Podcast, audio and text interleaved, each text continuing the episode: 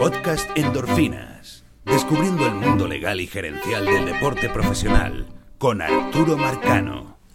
Bienvenidos a un nuevo episodio de Endorfinas. El último del 2022. Vamos a dejar el... Quería hacer uno con las preguntas y me han llegado bastantes preguntas. Pero vamos a dejar ese episodio, esa dosis para el inicio del 2023. Y antes de seguir o de empezar con el tema, porque yo siempre he dicho que yo soy el peor como host de un podcast, que nunca saludo, nunca agradezco, y voy a empezar este último episodio del 2022 agradeciéndoles a todos ustedes, pero voy a explicar por qué. Y esto lo estoy grabando un 21 de diciembre del 2022 a las 9 de la mañana. Resulta que hay una compañía que se encarga de analizar y evaluar a todos los podcasts en el mundo. Más de 3 millones de podcasts. Y la evaluación está basada en distintos aspectos, entre ellos la audiencia, el impacto, la influencia, si se quiere. Y Endorfina está en el top 1.5% en el mundo. Es decir, que Endorfina supera al 98.5% de los 3 millones de podcasts que hay y que fueron analizados por esta compañía. Y eso es importante, para mí es impresionante, pero más todavía considerando que esto es un podcast que siempre digo que es artesanal. O sea, aquí no hay una compañía detrás que ayude a promocionar el podcast. Esto lo hacen ustedes, quienes los están escuchando, y los amigos en Twitter que se encargan de hacer los retweets. Por ejemplo, Mari Montes, una fan del podcast, Fernando Álvarez, por mencionar solamente algunos que yo sé que les gusta el contenido y que tienen la amabilidad de también de exponer el contenido a sus seguidores, que son muchos. Y todo eso, por supuesto, ayuda a que el podcast crezca. Pero también son ustedes, ¿no? Todos. Hay mucha gente que le gusta el podcast desde hace tiempo. Y me lo dice constantemente y participa en todas las redes sociales. Y no tienen que tener ni seguidores. Entonces, simplemente son amigos y amigas que nos ayudan también a crecer, ¿no?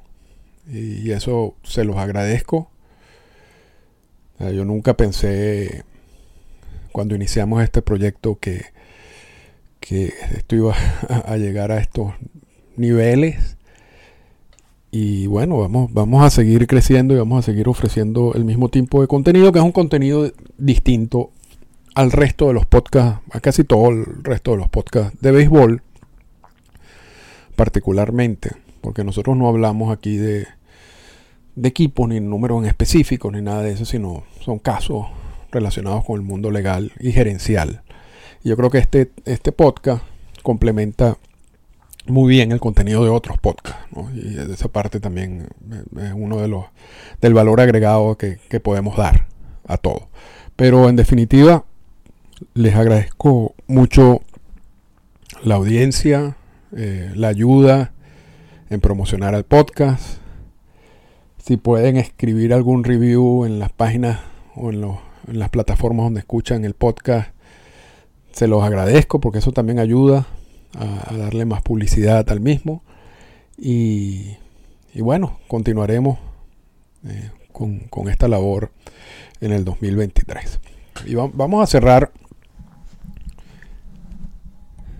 el año con un caso que es relativamente sencillo. Vamos a estar claros. Pero hay una parte interesante y que demuestra mucho quién es Scott Boras. Y yo no tengo ningún tipo de relación laboral con Scott Boras. Quisiera yo. y, De hecho, yo he hablado mal de Scott Boras en podcast pasados, porque Boras tampoco es que es el agente perfecto. Yo he cometido muchos errores, sobre todo con jugadores latinoamericanos, y tiene una posición con todo este asunto de la firma de los llamados Julio II distinta y controversial, pero eso es Boras, ¿okay? Entonces no, vamos a estar claros, yo no tengo nada aquí, ningún tipo de vínculo con Scott Boras, ni su agencia, ni nada, pero volvió a hacer algo que yo considero que es brillante, y voy a explicar por qué. Y yo creo que uno de los aspectos es que a veces en estas cuando uno lee estas noticias, lo que pasó en Correa y la firma primera con San Francisco y después con los Mets, yo creo que hay muchas veces, hay mucha gente que le da una lectura distinta y errada, porque el asunto aquí no es comparar los 350 millones con los 315 millones, porque eso parece un mal negocio. Yo voy a explicar qué es realmente lo que pasa allí. Primero, el principio general. Todos los contratos, todos, ya sean incluso contratos de los Julio II, o sea, de los niños en Latinoamérica que firman su primer contrato con equipos de grandes ligas, pero son contratos de ligas menores. Jugadores que entran al sistema de ligas menores como agentes libres. Jugadores que son cambiados. Jugadores que son agentes libres en grandes ligas. Todos esos contratos están condicionados a que el jugador pase un examen médico. Y vamos a empezar diciendo que la historia médica de un jugador, una vez ya está en el sistema, ya pertenezca a algún equipo, ya sea en ligas menores o en ligas mayores, esa historia médica es privada. Los equipos deben mantener toda la historia médica de ese jugador confidencialmente, no compartirla con nadie, porque eso viola el convenio laboral y eso viola incluso leyes federales en los Estados Unidos. Por eso, cuando hubo el asunto del COVID y en el 2020 y se inició una temporada puerta cerrada y se hablaban de los anuncios de que si este jugador tiene COVID o no tiene COVID, que si el equipo puede decirlo o no lo puede decir, legalmente no podían decirlo. Y por eso, por mucho tiempo, se decía: este jugador no está dispuesto, no está disponible para esta serie, o tantos jugadores no están disponibles para esta serie, pero no decían el por qué. Y repito, eso tiene que ver con el hecho de que eso es parte de la historia médica del jugador, y esa historia médica no se puede compartir públicamente. Luego se hicieron unos ajustes a la política, y si el jugador voluntariamente quiere decir que tenía COVID, entonces podían decirlo. Pero no había una prohibición en el equipo de compartir esa información. Y así como esa información es el punto en específico del COVID, eso tiene que ver con toda la historia médica del jugador. Entonces, cuando hay un agente libre, por ejemplo, en el caso de Carlos Correa, la historia médica la tiene Minnesota y anteriormente la tenía Houston. Pero esa historia médica no la tiene más ningún equipo. Entonces, cuando tú haces un negocio, cuando tú haces un convenio, un acuerdo, como en el caso de San Francisco con Carlos Correa, acuerdo importante en términos de dinero, $350 millones por 12 años. Tú llegas al acuerdo, pero tienes que esperar que el jugador pase el examen médico. Lo que normalmente sucede es que antes de anunciar una rueda de prensa, e incluso antes de anunciar un convenio de esta magnitud, se hacen los exámenes médicos primero. O sea, yo creo que eso es lo ideal. Y luego cuando tú estás seguro que no hay ningún tipo de problema, entonces tú anuncias el convenio y tú anuncias la rueda de prensa. Pero como estamos en la era de apresurarse con todo y de ver de quién dice las cosas primero, yo creo que en ese juego también caen los equipos. Y aun cuando en un gran porcentaje de los casos no pasa nada, y aun cuando muchos jugadores, aunque tú le hagas un examen médico, va a salir algo, sobre todo si son lanzadores, y los equipos tienen la opción de no importarle, decir no, es un problema que nosotros con nuestro equipo médico podemos resolver. Y eso ha pasado mucho. No crean que todos los jugadores, agentes libres que firman, pasan los exámenes médicos. Solamente que son asuntos que el equipo considera que no son lo suficientemente graves como para matar el convenio o modificarlo, que es otra forma. Y ese es el punto que damos ahora. Cuando le hacen el examen a Correa, es obvio que a San Francisco se le prenden las alarmas. Esto no tiene nada que ver. Ya la decisión de firmar a Correa estaba hecha. Porque he leído comentarios en Twitter, es que ahora se pusieron a revisar los números. Bueno, eso sería la irresponsabilidad más grande de cualquier organización. Y de este tipo de organizaciones, estamos hablando de organizaciones de grandes ligas, ¿no? Yo creo que hay que tener cierto respeto a todas las organizaciones que tienen profesionales allí que no están improvisando. No tiene nada que ver con esa decisión. Esto es un asunto médico. Y sabiendo el compromiso que va a asumir San Francisco por $350 millones, 12 años,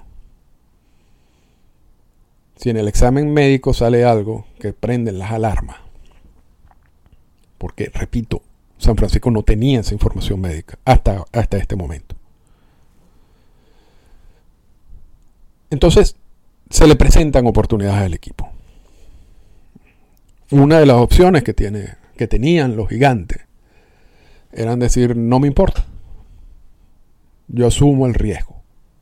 Yo sé que tiene esta condición médica, pero yo creo que eso no va a afectar realmente ese contrato. Porque quizás estén diciendo, realmente yo lo que estoy buscando es una productividad en 8 años y después los otros 4 años lo voy a tirar a pérdida. Y yo creo que esta condición médica le permite a él ser productivo, lo suficientemente productivo en esos 8 años que yo quiero. Estoy inventando, pero para que entiendan, ¿no? La otra opción es modificar el convenio. ¿Cómo lo modifica? Porque esto se ha visto en el pasado también. Simplemente se le dice a la gente y se le presenta al jugador, mira, tú tienes una condición que pone en riesgo, o sea, que posiblemente tú no puedas cumplir ese contrato, esos 12 años, tal como nosotros queremos que lo cumpla, porque esa condición médica te lo va a impedir. Entonces vamos a ajustar ese contrato, vamos a incluirle cláusulas relacionadas con tu estado de salud. ¿Cómo lo ponemos? Bueno, vamos a suponer, son 12 años, bueno, vamos a asegurar 8 años y vamos a condicionar los siguientes 4 a la cantidad de días que tú vas a estar activo en el roster. Si tú estás activo en el roster más de tantos días en esos 8 años, se disparan esos otros 4 años y se te garantiza ese dinero de esos otros 4 años. Entonces, de esa manera, yo me protejo y como tú, porque seguramente la gente y el jugador dirán, no, yo estoy bien. Como tú dices que estás bien, bueno, si tú estás bien, esos otros 4 años también se van a disparar, se van a activar. Eso por poner un ejemplo. Esas modificaciones de esos contratos, sobre todo con jugadores como Carlos Correa, o de ese perfil, no son fácilmente aceptables por los agentes, porque la gente lo que quiere es dinero garantizado, no condicionado. ¿Okay? La tercera opción que tenía San Francisco es anular el contrato o el convenio, porque el convenio está condicionado a que Correa pase el examen médico. Si no lo pasa, no hubo convenio. No existió. Nunca lo hubo. Nunca nació. Porque no cumplió la condición. Entonces, ese supuesto contrato de $350 millones por los 12 años es como si jamás en la vida se hubiera presentado. Entonces, no, aquí es donde ya no empezamos. Se empiezan a hacer las comparaciones que estoy viendo en Twitter, esas comparaciones están malas. Porque el primer contrato no existe. Porque nunca se cumplió la condición. Y aquí vemos, y con esto cierro, porque no me quiero extender hoy mucho. Aquí viene la parte genial del trabajo de Boras. ¿Qué es lo que pasa en estos casos? Por supuesto, Minnesota, San Francisco no va a compartir, va a decir que básicamente no va a decir nada, o va a decir que simplemente no tuvo algunas preocupaciones por los exámenes médicos, pero no puede entrar en mucho detalle porque eso es confidencial también. O sea, nosotros nunca nos vamos a enterar qué fue lo que pasó allí. Ni cuál es la preocupación específica de San Francisco que tumba el contrato. Porque, repito, eso es parte de una información médica que es confidencial. Pero lo cierto es que Correa, al San Francisco decirle que no, su valor en el mercado baja sustancialmente. Porque es obvio que San Francisco no está loco y que San Francisco vio algo allí que le preocupó al punto que anuló el contrato. Entonces, Correa, quien era uno de los agentes libres tops y que siempre estaba la duda, en ese caso en específico, sobre su salud, no tanto su rendimiento, pero más su salud, porque ha sido parte de su historia como jugador. Pero aún así, entra a un mercado de agentes libres como uno de las piezas más importantes del mercado.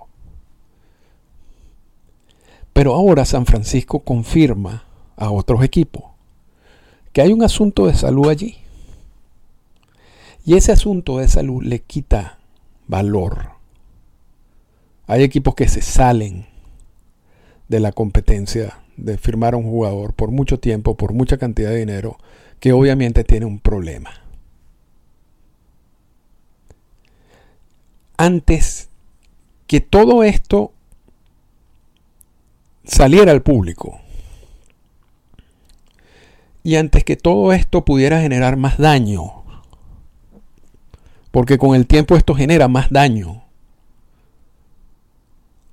a este tipo de jugadores con este tipo de problema, Boras se mueve y básicamente cuando ya recibe la primera llamada de San Francisco a decirle mira, aquí hay algo, ¿qué hace Boras? Llama Steve Cohen y le dice mira, ese acuerdo se va a caer por esto, pero yo te garantizo que ese jugador está bien y vamos, si quieres, considerando lo que está pasando y todo esto, bueno, vamos, no van a ser 350 por, no va a ser el mismo acuerdo, el mismo paquete, sino va a ser 315 millones por 11 años, no vamos a quitarle un año, vamos a quitarle $35 millones. Eso es suficiente para cerrar esto ya. Y es obvio que Steve Cohen dijo que sí. Steve Cohen no le va a prestar atención a los exámenes médicos. Steve Cohen, en otras palabras, está comprando un jugador con un problema médico y está pagando 35 o está consiguió un descuento de $35 millones y un año, confiando también en la palabra de Boras y en la palabra de Correa de que es un jugador que a pesar de ese problema médico vale ese dinero.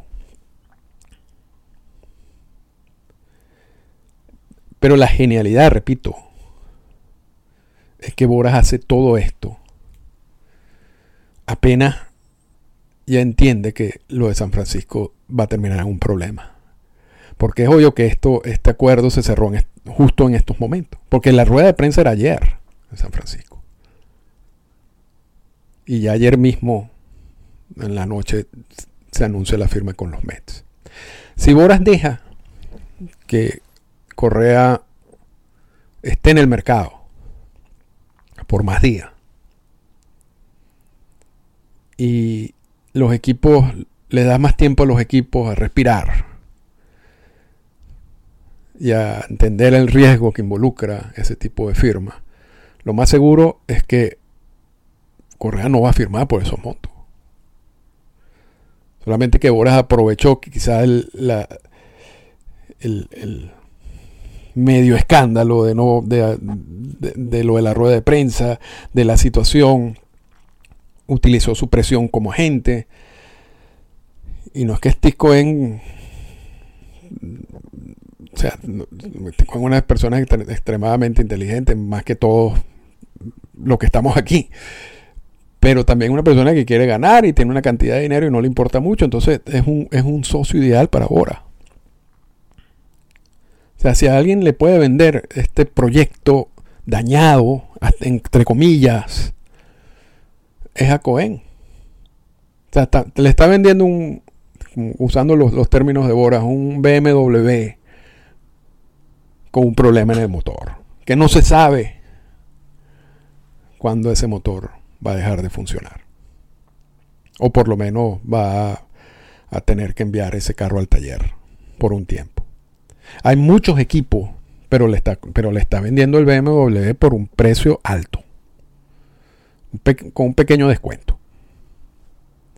Pero hay muchos equipos que dicen: yo no voy a comprar un BMW con un problema. Y si tú dejas, repito, a Correa en el mercado mucho más tiempo sin firmar, ese problema se aumenta y el valor baja. Entonces esto había que matarlo ya. Y así lo hizo. Por eso me parece genial lo que hizo Boras. Y con eso, bueno, terminamos.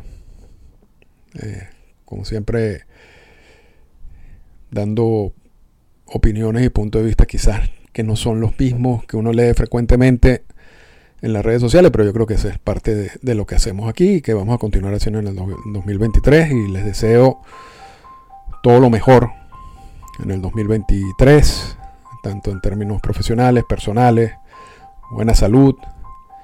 Y muchísimas gracias por enésima vez por escucharme y escuchar el podcast, por ayudarme a promocionarlo. Y nos vemos y nos escuchamos en el 2023. Esta fue una presentación del podcast Endorfinas. Para comunicarse con nosotros, escríbanos a las siguientes cuentas en Twitter: @ArturoMarcano y @EndorfinasRadio.